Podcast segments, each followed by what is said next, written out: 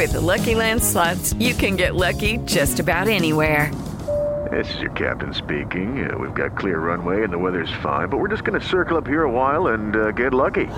No, no, nothing like that. It's just these cash prizes add up quick. So I suggest you sit back, keep your tray table upright, and start getting lucky. Play for free at LuckyLandSlots.com. Are you feeling lucky? No purchase necessary. Void where prohibited by law. 18 plus terms and conditions apply. See website for details.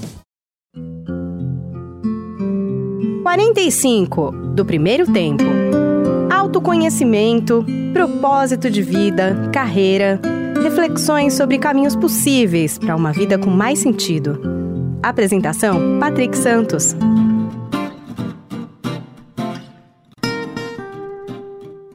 Olá, seja bem-vindo, seja bem-vindo ao podcast 45 do primeiro tempo. Toda semana um papo muito legal aqui com pessoas inspiradoras que têm muito a nos ensinar, compartilhar suas histórias nessa nossa jornada do autoconhecimento.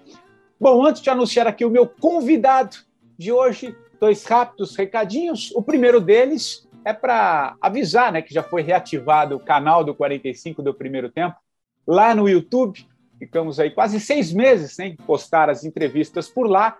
Agora, claro, né, até porque a audiência aqui do, do, do 45 ela é uma audiência de áudio, o podcast está entre os mais ouvidos na categoria Sociedade Futura, mas você agora, se quiser conhecer também os entrevistados, assistir essas entrevistas, estão todas lá no YouTube 45 do primeiro tempo, tá bom? Segundo recado, para você que ouve o 45 no Spotify, avalie lá o podcast com cinco estrelas, é bem rápido, tem um, tá no alto na descrição de, de cada episódio e você nos ajuda ali a ranquear melhor na plataforma e, claro, o podcast chegar para muito mais gente.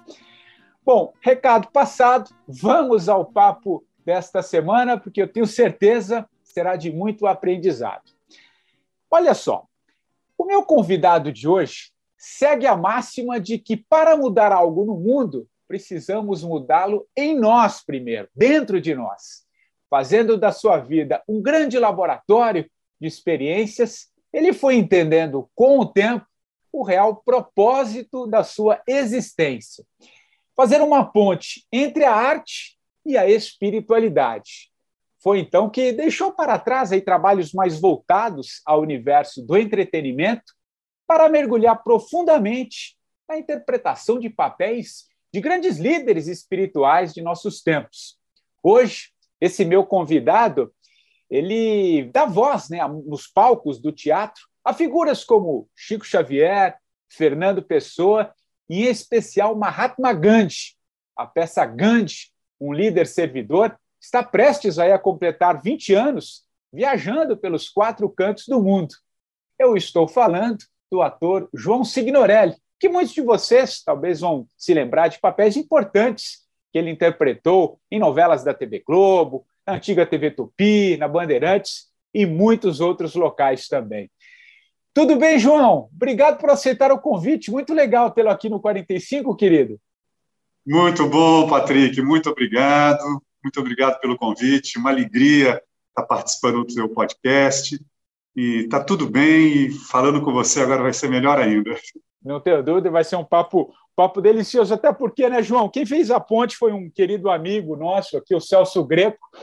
E você sabe, João, que ele, ele me mandou um recado, ele falou, Patrick, você precisa trazer o, o João Signorelli para o seu podcast. Ele tem uma, uma história incrível, assim, né, de, de, de, mudança, desse sentido de propósito, que é o que permeia aqui o, o, podcast. Claro, na hora eu lembrei de você, né, como disse aqui na descrição de, da TV, de grandes papéis.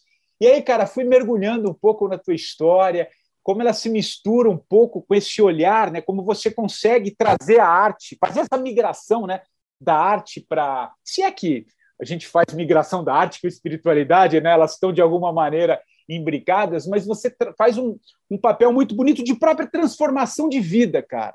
Eu achei muito muito interessante a forma como você conduz e esse, é, essa teia que você, você faz muito legal. Primeiro com o Gandhi, né, que é o seu trabalho mais, mais antigo. Então, João, acho que a gente podia começar, cara, se contando um pouco a tua, tua história, né? Como é que foi esse, esse, esse processo? Como é que você foi chegando a esse canal aí da espiritualidade com a arte? Enfim, estou falando demais aqui. Deixa eu passar a bola para ti, cara. Vai lá. Bom, bom, eu tenho 66 anos, sou ator há 50, então comecei a trabalhar com 16 anos, e a espiritualidade sempre esteve muito presente na minha vida, Patrick. Eu nasci numa cidade do interior de Minas Gerais, do sul de Minas, chamada Cambuquira. E aos 12 anos de idade, eu e um grande amigo meu, meu amigo de infância, meu primeiro amigo de vida, Fábio Pedalino, que é um baita músico, tínhamos aqueles problemas dos meninos de 12 anos. E a menina que trabalhava na casa da mãe do Fábio tem um irmão que é pai de santo, que é da Umbanda.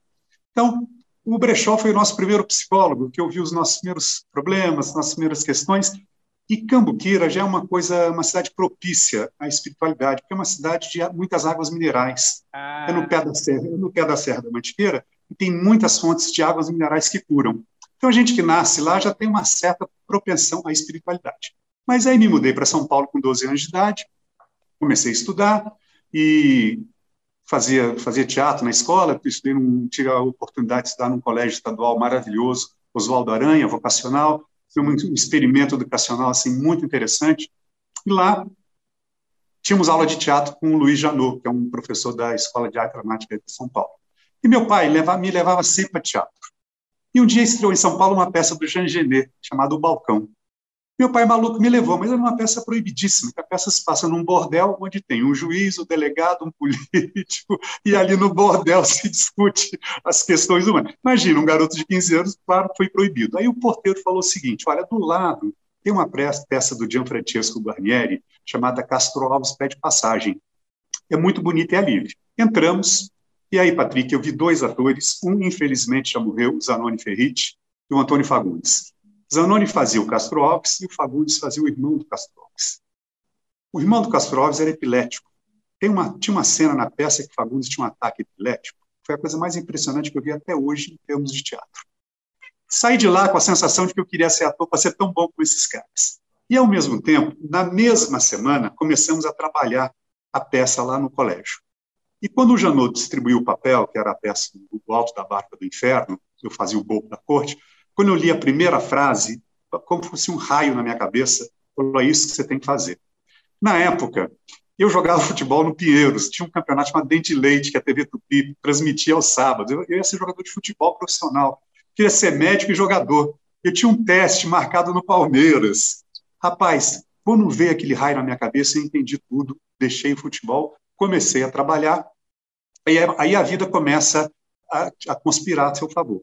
Fui para os Estados Unidos fazer um intercâmbio cultural. Na volta, passamos por Nova York e eu assisti a ópera rock Jesus Cristo Superstar. Quando eu chego em São Paulo, tinha estreado no Teatro Aquários. Chamei minha mãe para ir e falei, mãe, vamos lá ver, que é muito bonito o espetáculo. Quando a gente chegou na porta do teatro, minha mãe encontra a filha de uma amiga vendendo o programa. Comenta que eu vi a peça em Nova York, ela me apresenta para os atores, eu começo a ficar amigo dos atores, fiquei amigo do Bene Silva, que fazia o Judas, comecei a frequentar a casa dele com a esposa, a Undina, eu sei que no final do mês de agosto ele falou: Walter Lima vai produzir uma peça infantil chamada Turma da Mônica contra Capitão Feio. Faz o teste. Fiz o teste, passei. Entrou no Teatro Aquários a produção do Homem dela Mancha, que ia fazer uma temporada de um mês, depois ia para o Rio estrear Teatro Manchete. Entrei no elenco, porque uma parte do elenco não poderia ir para o Rio. E a produção teve uma grande sacada de contratar o Grande Otelo para fazer o Sancho Panza. E o meu pai, em Cambuquira, tinha um hotel tinha uma boate, o Grande Hotel fazia muitos shows nessa boate, era amigo da minha família.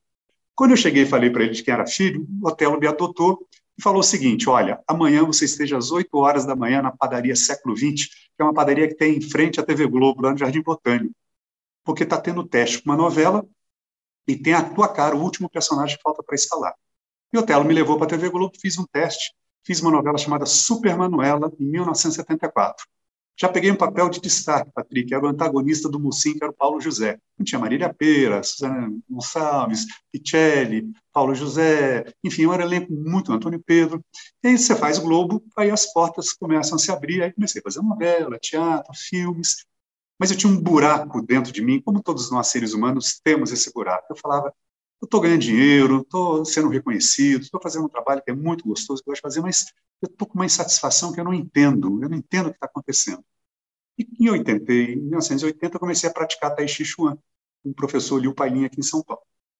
Terminei, entrei na, na de jornalismo, me formei em jornalismo, na antiga, antigamente era objetivo, faculdades objetivo, hoje é Unip. Minha mãe falou, não, tudo bem ser ator, mas eu queria um diploma, um diploma universitário. Aí entrei, me formei em jornalismo, trabalhei dois meses no jornal Gazeta do Ipiranga, na Band FM, escrevi os noticiários da madrugada, fui locutor da Band FM nas madrugadas, mas o lado de ator me chamava mais. Enfim, aí quando eu me formei, eu cheguei para o meu professor e falei assim, Lil, eu me formei em jornalismo, teatro, televisão, cinema, é muita competição, é muito ego. Eu não aguento, acho que eu vou querer ficar escrevendo em casa, eu gosto muito de escrever, quietinho no meu canto. Ele falou: não. Tua função no planeta não é através da escrita, é através da voz. Então, eu vou te sugerir o seguinte: seja que nem a água, entre em todos os cantinhos, não se fixe em nenhum e desemboca no mar. Eu fiquei com aquilo na minha cabeça, Patrick. Quando o Miguel Filhage me chama para fazer o Gandhi, eu entendi essa conversa com o Will. Quando a gente começou a ensaiar o Gandhi, quando estreou o Gandhi, eu entendi. Eu falei, pronto, está aqui a ponte para eu unir uma coisa que eu sempre quis, quero unir a arte e a espiritualidade. Eu não via muito sentido você ser um artista, ganhar dinheiro, fama e não contribuir socialmente de alguma maneira para a sociedade e contribuir também com a sua energia, com seus pensamentos, com a sua emoção e com a sua espiritualidade. Né? Todos nós somos seres espirituais, não tem como. Então, Nesse momento, com o Gandhi, eu encontrei. Aí o Miguel vira para mim e fala assim: Olha, João, a gente vai abrir.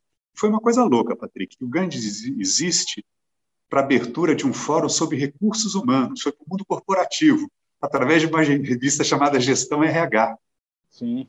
Quando acabou, do Alexandre Garré, quando acabou a apresentação, o Miguel falou: olha, uma grande companhia fabricante de telefones celulares nos contratou para duas apresentações e acabou.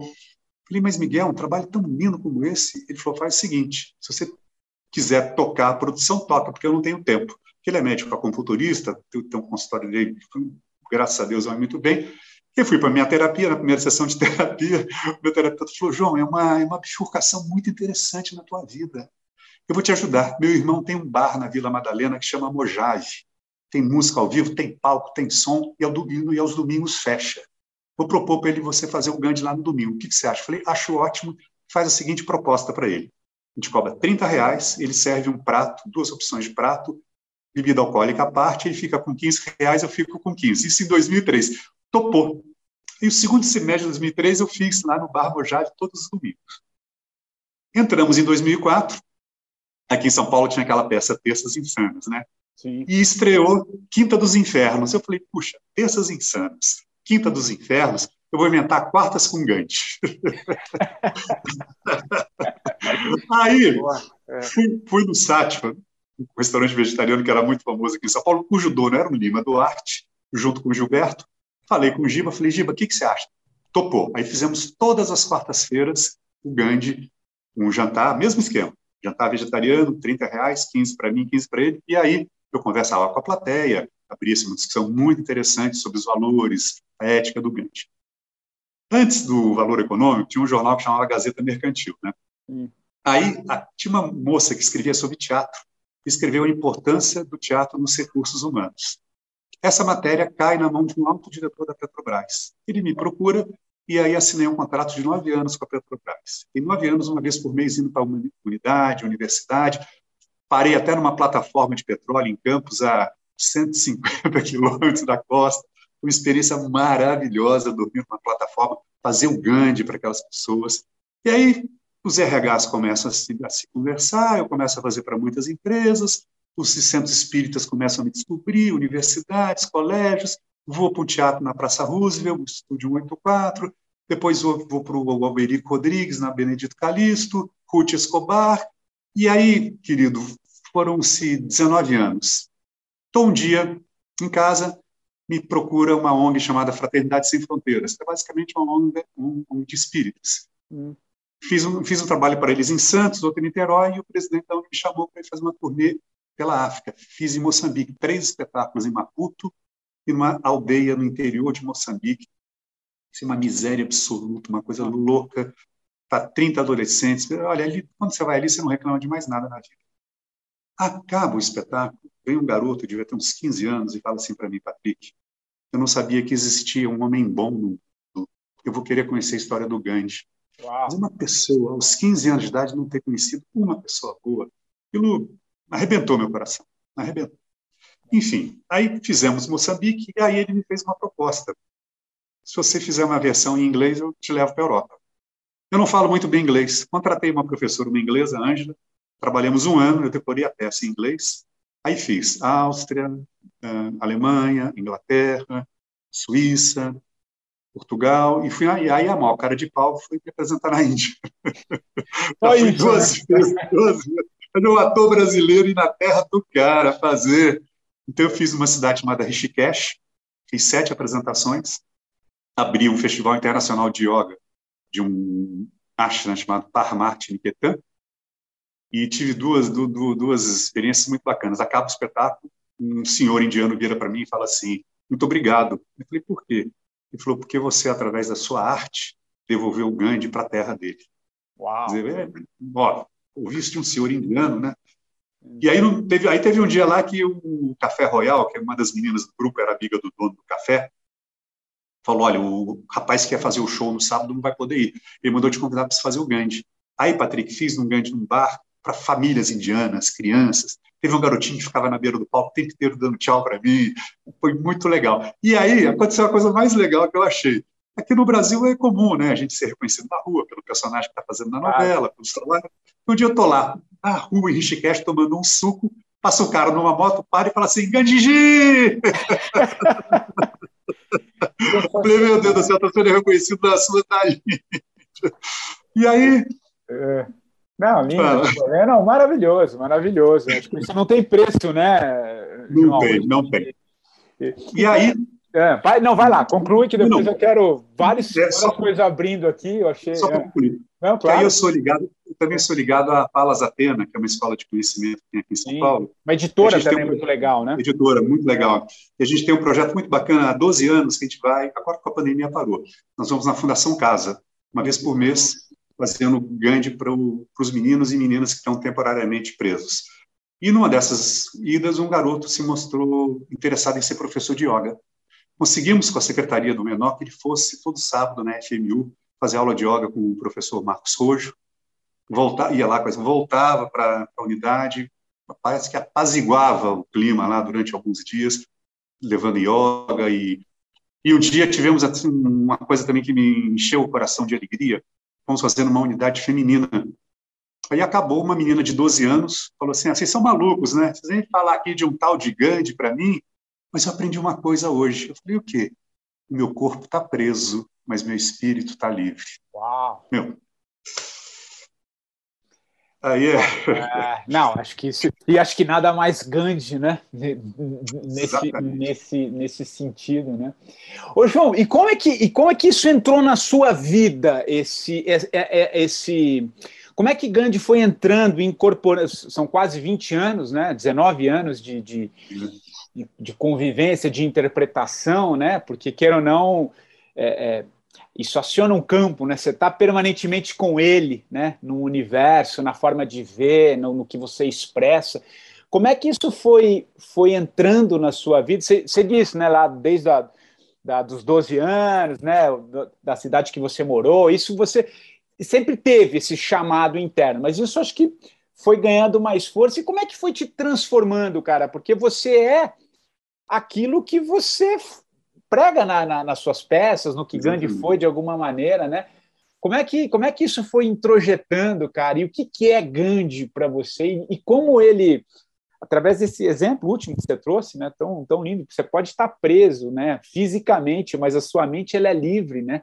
Eu acho que tanto Gandhi, né, Mandela, grandes pensadores e, e pessoas que mudaram o mundo tinham esse conceito. Né? Como é que isso entrou para você, para que você, inclusive, é, conseguisse é, é, se libertar um pouco daquilo tudo que você fez, que está tudo bem, fez parte da sua própria construção, mas talvez não tivesse tanto sentido como é isso que você vive, né? Nítido, te ouvindo, dá para ver que você vive aquilo que você faz, né? Você não, não, não tem dúvida nenhuma da, da, da do, do, caminho que você escolheu, né? Fala um pouquinho sobre isso e esse papel do Gandhi na sua vida. Bom, Patrick, eh, não dá para passar incólume por um personagem não desse, né? Não dá. Não tem como. Não, dá, não, não tem como, cara, não tem como. É. Então, quando eu terminei de ler o texto pela primeira vez, eu falei, Miguel, a gente está diante de uma coisa totalmente diferente que a gente fez até hoje em teatro. Eu, eu falei, eu acho que se a gente não tentar se comportar um, parecido com o que o Gandhi fala, a gente não vai ter credibilidade nenhuma junto ao público. Isso aqui não dura dois meses. Ele falou, o que, que você propõe? Eu falei, eu proponho que a gente pare de mentir, socialmente inclusive, e cumpra o que a gente promete. Ele falou, vamos tentar? Eu falei, vamos. Por incrível que pareça, Patrick, cumprir o que você promete é muito mais difícil que parar de mentir. Porque eu, eu percebi durante os ensaios, que quando você, por exemplo, eu marco essa, essa, essa gravação contigo. Você marcou comigo às 10 horas. Então, eu apareço às 10 e meia e falo, pô, desculpa, Patrick, mas o trânsito aqui em São Paulo, em São Paulo é muito fácil o trânsito por qualquer atraso. Mas se eu chego para você e falo, Patrick, me desculpe, me enrolei em outra, outro compromisso, dormi até mais tarde, me desculpa, estou atrasado. Você vai se sentir respeitado. Você fala, o cara está falando a verdade para mim. Quer dizer, cria já um clima de respeito entre a gente absurdo. E se eu prometo fazer uma coisa para você e cumpro, isso traz uma felicidade entre as pessoas.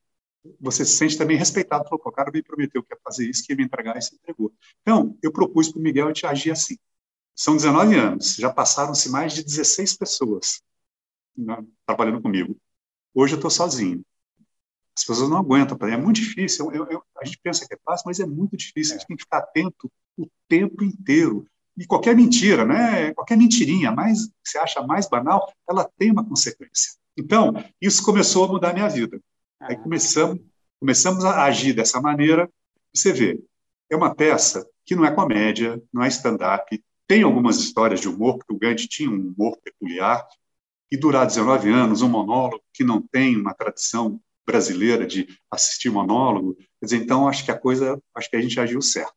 Então, começou a mudar isso. Eu, durante muito tempo, fiz muito papel de bandido das novelas. Sim. Falei, bom, eu vou, eu vou começar a parar de fazer bandido, eu vou fazer o gancho para limpar meu karma dessa bandidade toda que eu fiz. e aí comecei, aí, aí começaram a me chamar. Falei, ó, não posso, até que me chamaram para fazer Amazônia. Marco Chetman me chamou para fazer a, a série Amazônia na Globo. Falei, que personagem que eu vou fazer, Marquinhos? Ele falou, você vai ser o opositor do Chico Mendes e fazer dupla com o Paulão. Paulão é um ator afro-brasileiro, maravilhoso, mas só faz matador. Eu desliguei o telefone e falei, ah, vai sobrar para mim matar o Chico Mendes. Eu não posso.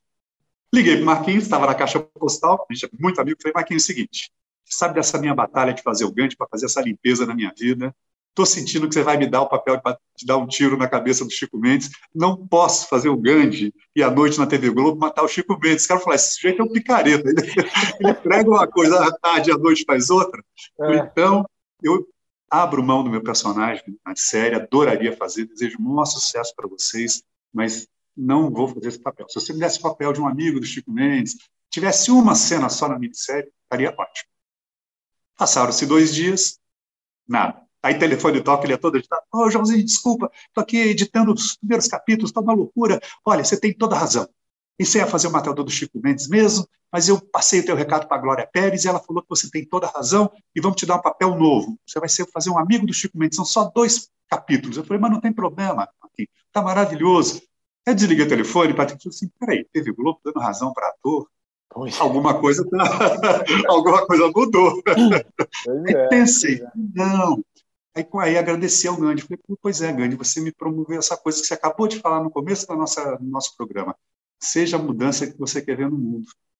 Então, eu mudei internamente, eu fui gentil com eles, não briguei, me coloquei e falei, olha, a minha verdade atual é essa. E aí eles me deram um papel, fiz a série, foi ótimo, fiz um amigo do Chico Mendes e adorei fazer o trabalho. Então, é, essa coisa mudou muito a minha vida. Mas também tem uma coisa que aconteceu, Patrick, que eu acho que foi determinante na existência do Gandhi até hoje. Eu dei aula numa escola pública na Zona Leste, chamada Raul Seixas, dava aula de teatro lá. Me chamaram para fazer um Gandhi para os professores e para os alunos novos na faixa.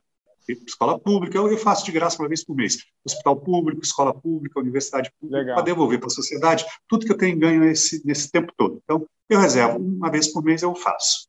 Combinei. Na mesma semana, me liga o secretário de Cultura de Santa Bárbara do Oeste me chamando para fazer uma palestra no mesmo horário, no mesmo dia do Gandhi de graça, me dando R$ 2.500, era o dinheiro que eu precisava para pagar o aluguel naquele dia, porque o Gandhi, no começo do Sátiva, não estava indo bem.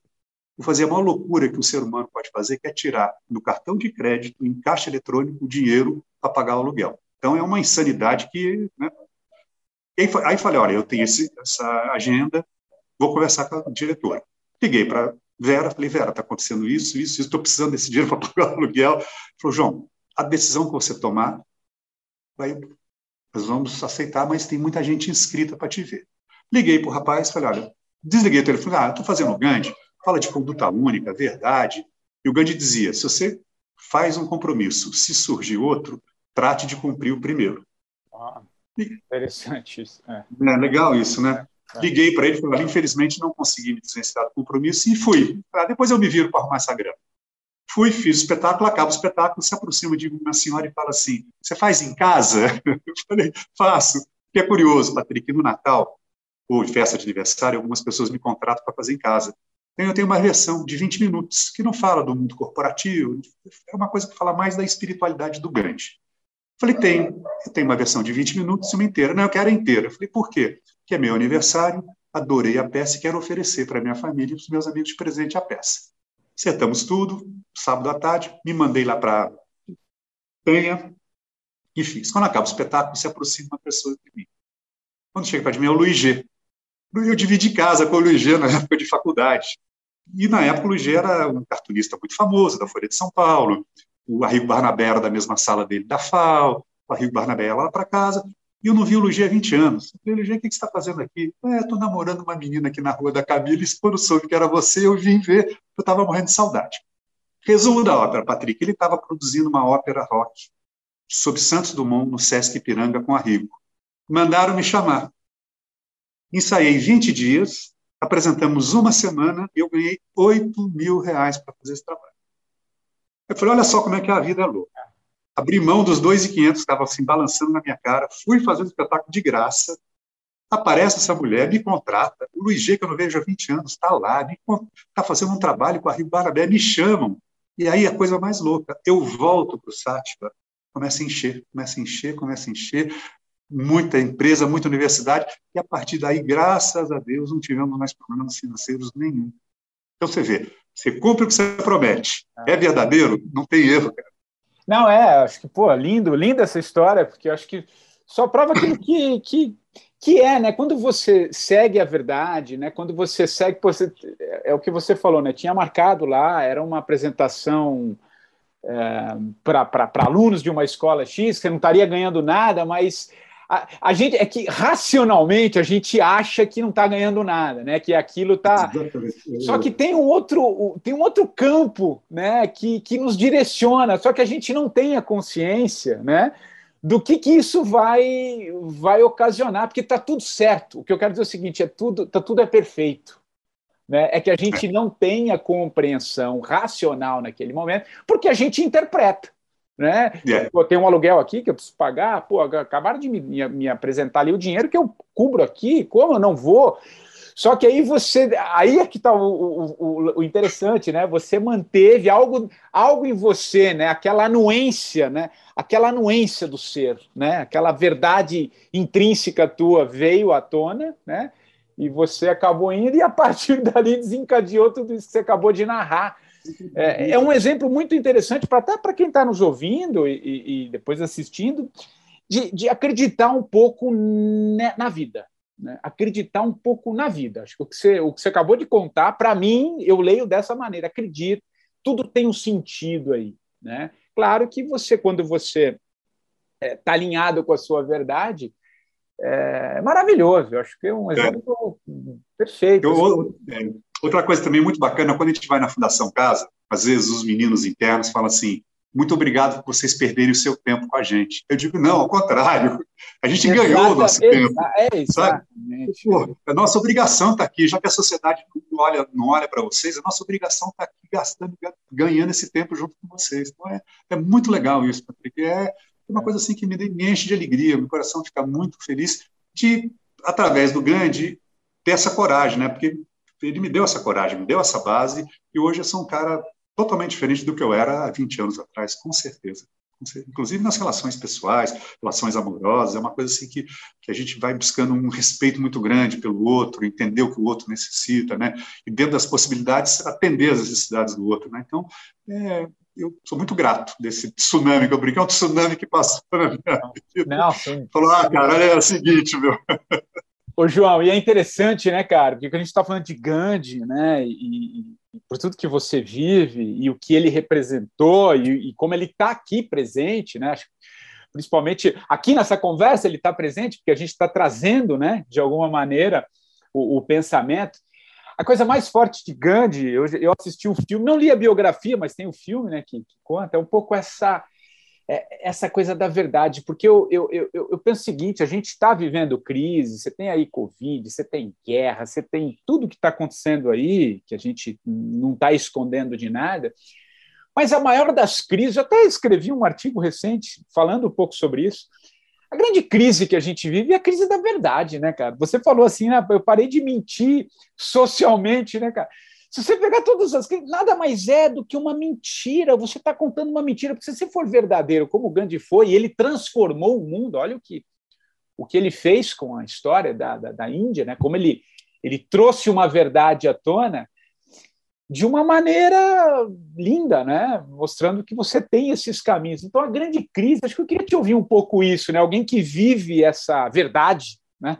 nos palcos ah, já há 20 anos e, e e, e introjetando isso no seu ser, né, na sua forma de ver as coisas, que a grande crise é a verdade, né, cara? O resto, se a gente for verdadeiro, não tem guerra. Não tem guerra. Pode, pode parecer dois, dois, esses dois estão malucos aqui conversando. Não, cara, mas é, a, a coisa é tão, é tão, é tão óbvia. Mas, enfim, é, fala um pouco sobre isso, cara, essa verdade, porque o resto não é tem. É, é, é uma coisa muito, muito bacana, assim, Patrick. O Gandhi, assim, às vezes a pessoa ah, o Gandhi era um cara passivo. Não, não. era pacífico, mas assertivo. Assertivo. E a verdade, ele é a verdade é assertiva. E, assim, historicamente é muito curioso que ele lança esse movimento do Ahimsa, né, que é a verdade e a não violência, no dia 11 de setembro de 1905, em Durban, na África do Sul. Quer dizer, 11 de setembro, anos depois, é aquela loucura que aconteceu é. né, nos Estados Unidos da América. Então, quando ele traz a verdade, ele, ele propõe isso que você falou: não, não, teria guerra, porque a gente poderia conversar, poderia dialogar. E aí a gente cai né, no interesse. Quer dizer, a história toda da nossa humanidade é uma história em busca pelo poder. Né? É. E essa busca pelo poder desenfreada traz as guerras, traz as desavenças entre as pessoas. Se a gente conseguisse horizontalizar as questões todas, não, não ter essa verticalização de um mandando no outro, um respeitando a verdade do outro. Então, eu sinto isso no meu dia a dia, Patrick. Eu sou, é uma experiência que eu faço, que tem dado muito certo. Tem muita gente pedindo dinheiro hoje em dia, principalmente depois da, da pandemia, muita gente na rua pedindo dinheiro.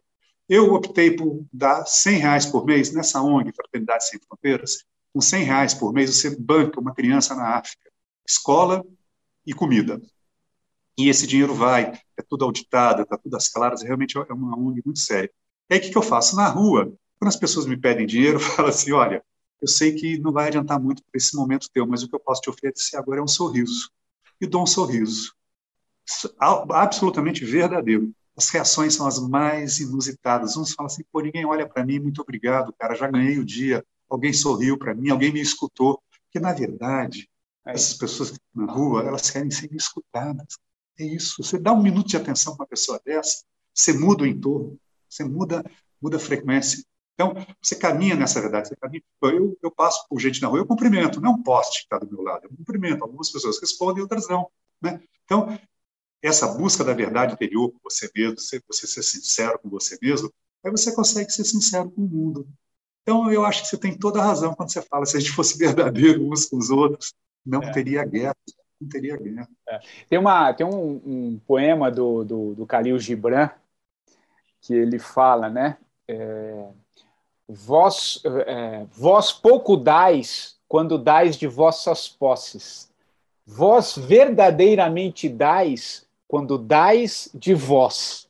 Né? Não, acho que te ouvindo, acho que é, é, é, é, isso, né? Ali na rua, alguém você não tem, eu tô te dando a, a, tua essência, né? Que é ouvir, né? Que acho que é a coisa que a gente mais precisa, porque a gente só fala, né? Ainda mais em tempos de rede social, que é isso, aquilo, a gente está sempre colocando fora e está ouvindo muito pouco, né?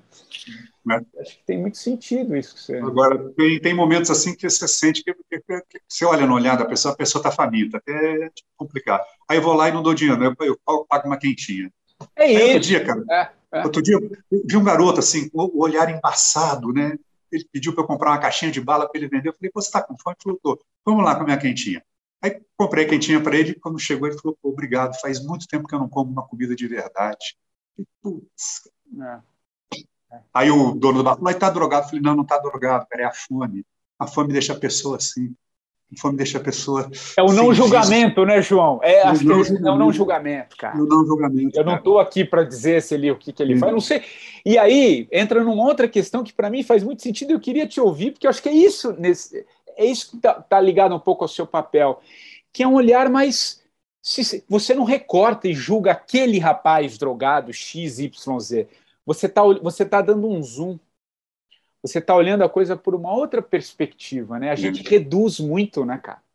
Como a gente reduz, é, é difícil, né, cara? É, é, esse, esse corte que você fala limita, né? limita, limita, você não vê o, o, todo, né? Você fica compartimentando, como essa sociedade quer que a gente faça, né? É compartimentar, você, você é especialista nisso, você é aquilo, não. Você dando esse zoom, você vê o todo, e aí você entende, cara, porque atrás de cada par de olhos tem uma história, uma história. Eu tive, eu tive uma experiência, Patrick, que eu andei fazendo um, uns espetáculos no Ceará, um festival de teatro transcendental. Em contrapartida, se tinha que fazer uns espetáculos em presídios pelo interior do Ceará. E eu sempre topo nesses lugares. Eu tenho cadeia, Fundação Casa, já fui em hospício no Jupiri, também experiência maravilhosa. E entrei nessa cadeia no interior do Espírito Santo. Tinha um cara, dois metros por dois metros, com os olhos injetados de vermelho. O cara ficou me olhando com ódio, com ódio. Falei, meu Deus do céu, como é que eu vou fazer espetáculo com esse cara me olhando desse jeito? Aí, quando acontece isso, eu não olho mais para a pessoa, eu vou olho para outras pessoas, vou dando um truque. Mas aí, durante o espetáculo, o olhar dele foi abrandando, foi abrandando, foi abrandando. Quando acabou, ele veio e me abraçou chorando, copiosamente, falou assim: Eu já matei mais de 20. Hoje, durante a peça, eu fiquei pedindo perdão para a família das pessoas que eu matei. E chorava no meu ombro, chorava. Uau! Cara, eu fiquei assim, eu até me emociono hoje contando essa história. Um preso chorar na frente do outro preso e falar isso, sabe? Eu falei, é a força do grande, cara. Não, Cara, é uma loucura. É uma loucura. Como isso independe de mim, querido, independe, vai. É uma energia que vem e que. É, é, é fogo. É. Nossa, cara, essa história é. é, é, é. E, e, imagino isso em 20 anos, né, cara? Você está contando algumas histórias, mas isso uhum. permeia. Essa é a mudança do mundo, né? Essa é, a mudança. É, são essas coisas que aparentemente são são sutis, né? Que a gente acha que hum. não, né? Às vezes a gente, outra coisa que para mim também é muito muito forte, que às vezes a gente acha que precisa fazer uma coisa grandiosa para mudar o mundo, tem que criar uma ONG para mudar o mundo, tem que escrever, fazer um documentário para mudar o mundo. Não, cara. Às vezes é com uma pessoa. É essa mudança aí que você está fazendo, né? Porque você vê, Imagino que você já deve ter feito a apresentação para 20 pessoas, para 100, 200, mas mesmo ali, naquela que tenha para uma pessoa, aquela pessoa. pessoa mudou o mundo, né? Ah, mas eu não vou acabar, o meu ato não vou acabar com a fome no mundo, eu não vou acabar com o frio no mundo. Está numa onda de, de, de, frio aqui em São Paulo, exemplo, na, na é. época de gravação, a gente acha que de repente eu preciso é, não, não vai adiantar nada, eu vou dar, resolver aquele rapaz e o outro ainda está sem, mas aquela pessoa, aquele ato em si, né, que cria um campo né, é. de, de, de, atuação. É como, é, como, é como o nosso amigo Celso Greco fala no livro dele, né? Você Exato. toma uma atitude e você muda, cara. Muda. Você muda. Eu já fiz de uma pessoa para cinco mil em Itaipu, Nacional. Tinha cinco mil pessoas. Rapaz, eu fiz um dia, eu estava no Teatro 184, era sábado, às sete da noite, espetáculo. Deu seis e meia, a dona do teatro falou assim, João, tem duas pessoas aí. Você vai fazer? Eu falei, claro, a pessoa gasta tempo, gasta dinheiro para chegar até o teatro. Eu não vou fazer, eu aproveito e ensaio, sabe? Aí começo a experimentar coisas aqui, eu lá, acaba o espetáculo. Vem um cara e fala assim, eu vim da Bahia. Eu falei, sim, pô, que legal. Eu sou presidente do sindicato do, da Associação de Agências de Publicidade do Nordeste. Me indicaram o teu espetáculo, eu vim aqui para te contratar, eu adorei então eu queria te contratar para um evento em Ilhéus. Rapaz, se eu não faço. Aí fui para Ilhéus. Que... É mais uma das provas, né, João, que a gente estava falando há pouco, cara. Tá, tá, faz, cara, faz. É, faz, faz, faz, cara, um movimento, aceita. Não resiste. O grande problema é que a gente resiste. resiste. Né? Isso, não resiste. Vai no fluxo, vai no flow que, que dá tudo certo. Dá tudo é, certo. Muito, muito legal. Ô, João, avançando um pouquinho ainda nesses seus papéis aí, no que você vem vivendo, é, outra figura assim fundamental e da qual eu tenho uma, uma simpatia, minha, minha avó, eu venho de uma família espírita, né? Minha avó sempre uhum. frequentou, teve muito tempo em Uberaba. Minha avó chegou a tomar café da manhã com, com Chico Xavier, algumas ocasiões, enfim. E você está começando agora também esse. Acho que está começando a, a, a, recente, né? A, essa interpretação é. do, do Chico. Fala um pouco dessa figura e, e como é que isso também está tá, tá passando por você. Você já tinha, imagino que você tinha também um, uma adoração, um, um, um, olhar sobre, sobre Chico. Fala um pouco sobre isso também, cara. Bom, eu tinha, eu tinha um olhar, uma admiração muito grande por ele, né? E aí aconteceu o seguinte: eu fui fazer o teste, me chamaram para fazer um teste do filme, que, aliás, vai estrear dia 1 de setembro, que chama Predestinado. Ah, do Arangó. do Zé Arigó. O do Arigó. Me chamaram para fazer, é, me chamaram para fazer o teste para fazer o delegado que prendia o Zé Arigó. Aí fiz o self-teste, mandei, a minha agente, a Vivian Golobeck, me liga e falou, João, o diretor gostou muito do teu teste, mas ele quer que você faça outro personagem, quer te chamar fazer um teste presencial para outro personagem. Eu falei, qual? Ele falou ele quer que você faça o Chico Xavier. Eu falei, beleza. Fui, fiz o teste e entrei no filme como Chico Xavier, que tinha 50 anos de idade na época. Estava em Londres, numa turnê, na casa de um espírita, amigo meu, Maurício Freitas, que me recebe lá em Londres. Maurício vira para mim e fala assim: João, Nelson Xavier já morreu. O Brasil precisa de um outro Chico Xavier nas artes. Por que, que você não pensa nisso? Pegou uma boina dele, me emprestou, vamos fazer uma foto. Aí eu fiz assim, ele tirou a foto com a boina e ficou igual. Isso foi em novembro, Patrick. Quando eu chego de volta para o Brasil, comecinho de dezembro, a Universidade Federal do Triângulo Mineiro me contrata para fazer o Gandhi na festa de final de ano deles. Me mandei para Uberaba, virei para a reitora, falei, vou ter algum dia de folga? Ela falou, ah, você vai ter, no, amanhã de manhã a gente está de folga. Eu falei, me leva para conhecer a casa do Chico Xavier? Ela falou, levo. Eu já estava com a ideia de conversar com o filho dele, que é o detentor dos direitos autorais, para fazer a peça. Levei um DVD do Gandhi e falei, olha, esse é meu trabalho, já faço há, há 16 anos esse trabalho, gostaria muito de fazer uma peça sobre seu pai. Nosso produtor e autor entrou em contato com uma pessoa que se dizia, se dizia o detentor dos direitos, ele cobrou 60 mil reais e fica inviável para a gente. Ele falou, quem? Aí eu falei o nome da pessoa, esse cara é um picareta, ele se diz detentor dos direitos do Chico, mas é uma mentira. Eu sou o detentor. Eu, filme, peça de teatro, livro, tudo com o Chico é comigo. Eu falei, então, gostaria muito de fazer a peça do seu pai. Ele falou, então escreve o texto e me procura. Volto para São Paulo, peço para o Miguel, Miguel escreve o texto. Aí o Carlos Messene, que é o diretor da peça, que também dirigiu o Fernando Pessoa, falou assim: João, não manda por e-mail, vai lá em Uberaba, lê o texto para ele.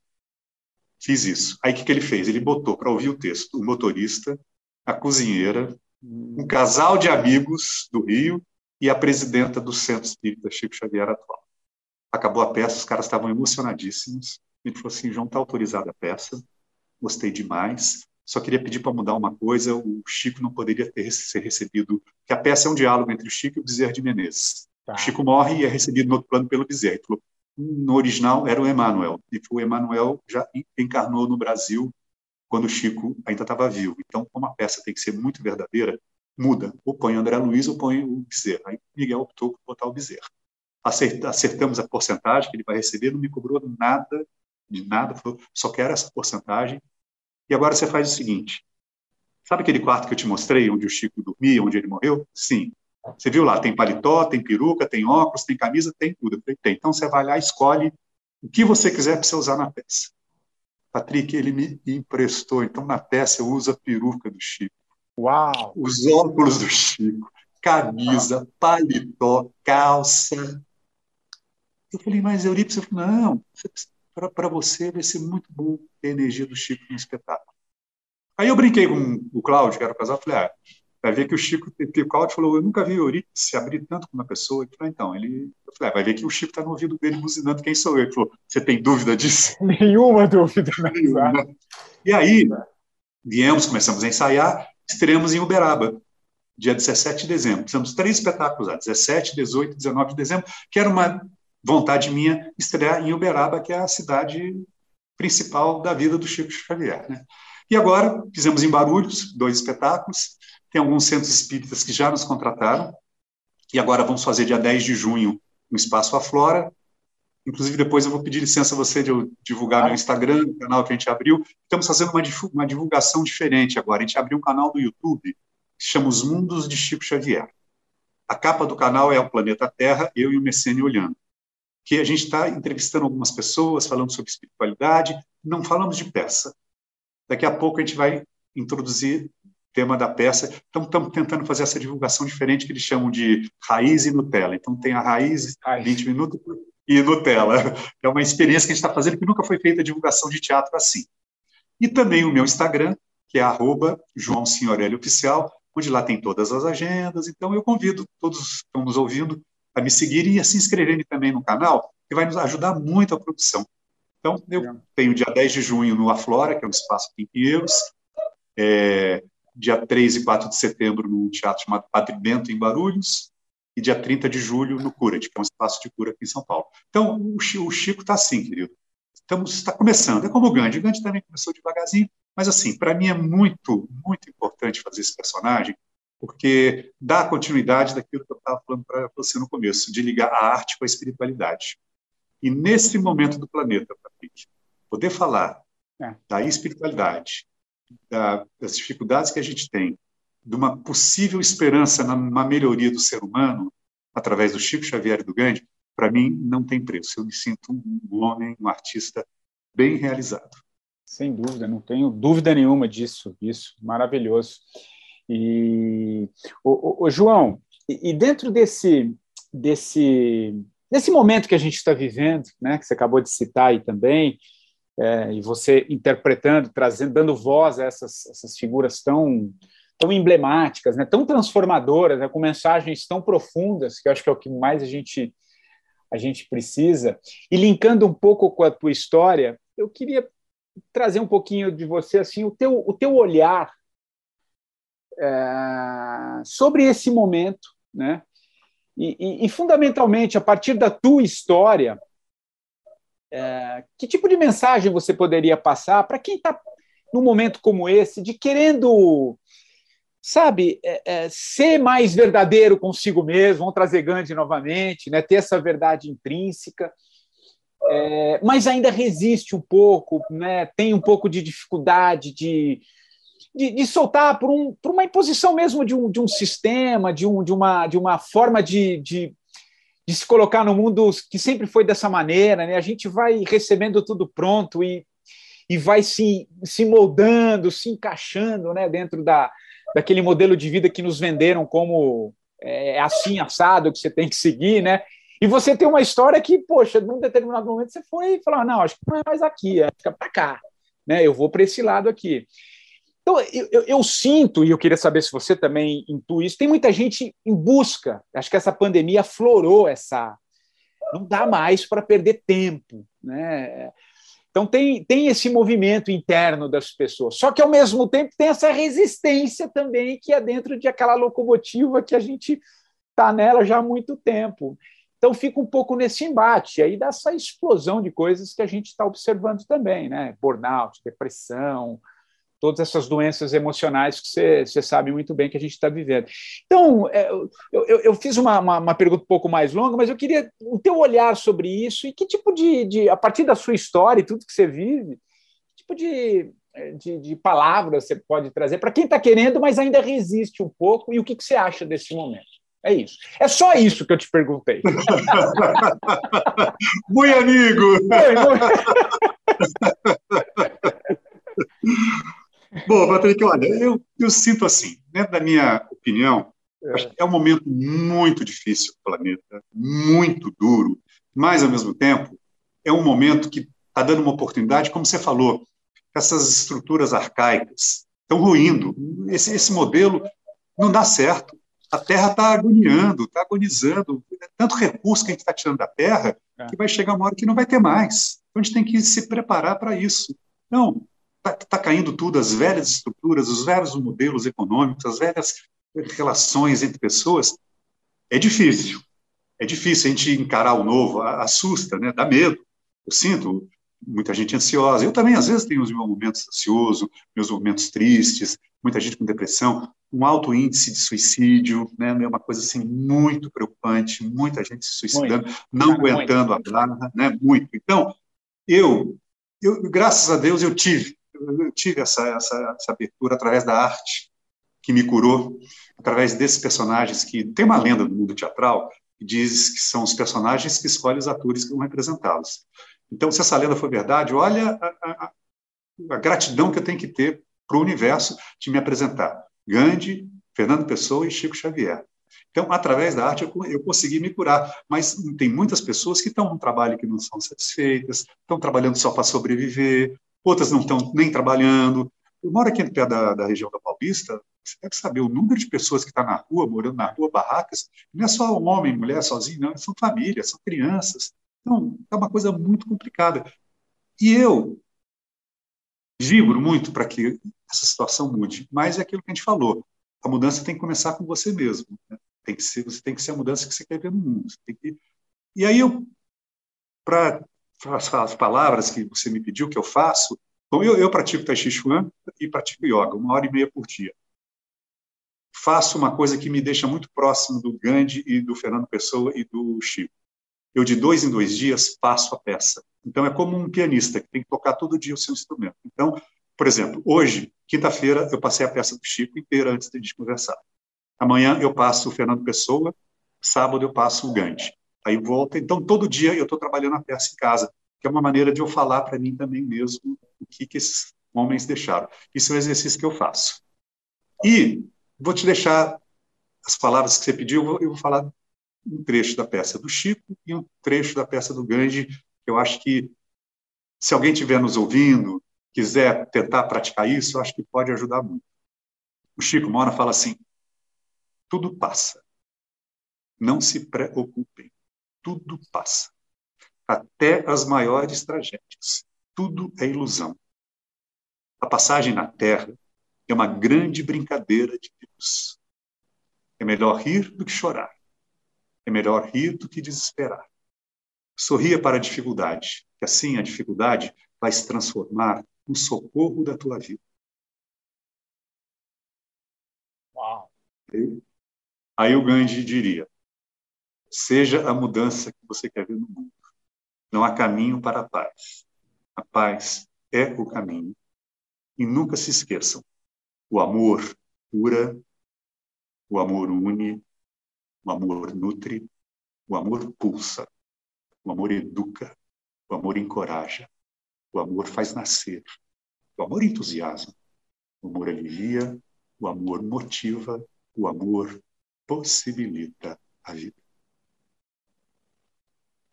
Uau, nossa, arrepiei aqui. Eu acho que eu, a, a, a, voz aqui está me dizendo, inclusive, fecha com isso. Não, não acho que tá, a mensagem está mais do que do que passada. Nossa, muito bonito. Queria muito te agradecer, trazer esses, trazê-los aqui com, conosco nesse nesse fim de papo, né? Falando sobre, acho que isso, como Chico disse, né? tudo passa, né? Tudo passa, né? A gente nada é permanente, né? Tudo é o mundo, nada, está tudo em transformação, né?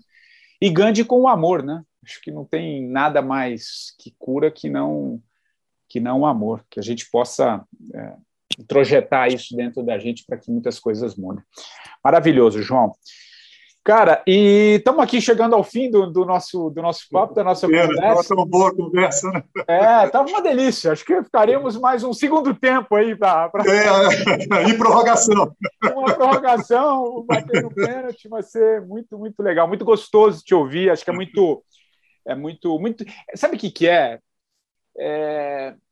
Acho que isso é um pouco a passagem do tempo, né? também tudo que eu venho vivendo também na minha, minha vida. É muito legal quando você você entra numa sintonia de que você está vendo a verdade, né? Quando você está muito ligado, quando você está muito conectado com que com essa verdade intrínseca, que ela é de todos, ela não é. O problema é que a gente vai criando essas coraças e vai colocando, e você está tão fora que você não, né? Aqui o, o, gostoso é quando você conversa com alguém que está numa frequência original, digamos assim, né? Acho que acho que é voltar um pouquinho. E acho que não tem como você não, não, não ser o que você está fazendo, tanto há 20 anos, né, trazendo uma figura tão, tão expressiva, tão, tão humana como, como Gandhi e tantos esses outros, é, essas figuras tão fortes. Então, é muito, muito legal, muito gostoso ter, essa, ter tido essa conversa contigo, tenho certeza que quem esteve conosco aqui também vê assim. Legal que você já passou os recados, as datas, né, de quem quiser. Claro que o, o, podcast ele fica permanente. Talvez quem vai ouvir depois já vai ter passado, mas a peça em si vai continuar, tenho certeza, por, por muito tempo. Ô, João, eu queria, cara, é uma marca aqui do podcast, uma indicação de um livro. A gente você poder indicar vários, né? Acho que você é bem sacana com você pedir um livro. É, olha, mas eu queria um livro aí, o que, que você, você indicaria? Olha, indicaria um livro que foi escrito pelo Emmanuel através do Chico Xavier, que é editado pela Federação Espírita Brasileira, que se chama Há Dois Mil Anos. É lindo esse livro, é lindo. O que, que ele, o que, que ele te transformou assim? O que, que ele, que, que ele, ele conta, ele, ele conta a história da fé, da pessoa acreditar na vida, ele, porque se passa momentos antes da crucificação de Jesus Cristo. Tem uma história de um senador romano com a sua família, que tem uma cura na família através da energia crística. Uau. Mas aí, por questões políticas, administrativas do Império Romano, a coisa toma outro rumo. Mas aí ele te, ele te traz que uma, uma, das, uma das familiares desse senador acredita na vida, acredita na fé, e aí vem toda uma transformação através da história. É muito bonito, é muito bonito. Que legal, que legal. Adorei a indicação. E, e uma música, uma música que encerra aqui nossa versão podcast. O que, que o universo traz aqui para encerrar, cara? Puxa, ele me trouxe duas músicas, mas eu vou falar só de uma. Uma é estrangeira, outra é brasileira. Eu vou optar pela brasileira. Vamos Andar lá. com fé, Gilberto Gil. Acho que, acho que nada melhor, né? Do que, do que, que permeou esse, esse papo. Pô, muito, muito legal, muito legal, muito legal. Adorei as duas indicações. João, queria muito te agradecer, cara. Foi uma delícia esse papo, viu? Eu que agradeço, Patrick, também adorei conversar com você, estou aqui à disposição, se você precisar de mim, estamos juntos, amigo.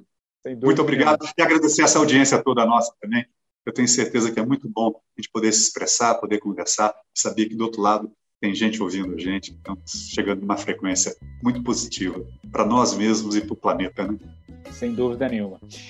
Muito legal. Obrigado, João Signorelli. E o 45 do primeiro tempo, você já sabe, volta na próxima semana sempre trazendo um novo convidado. Como eu sempre digo, se você quiser indicar alguém também, vai lá no meu Instagram, o patricksantos.oficial, mande uma mensagem lá no direct. Quem sabe o seu, a sua sugestão também não apareça aqui no 45. Um abraço e até lá. Andar com fé eu vou, não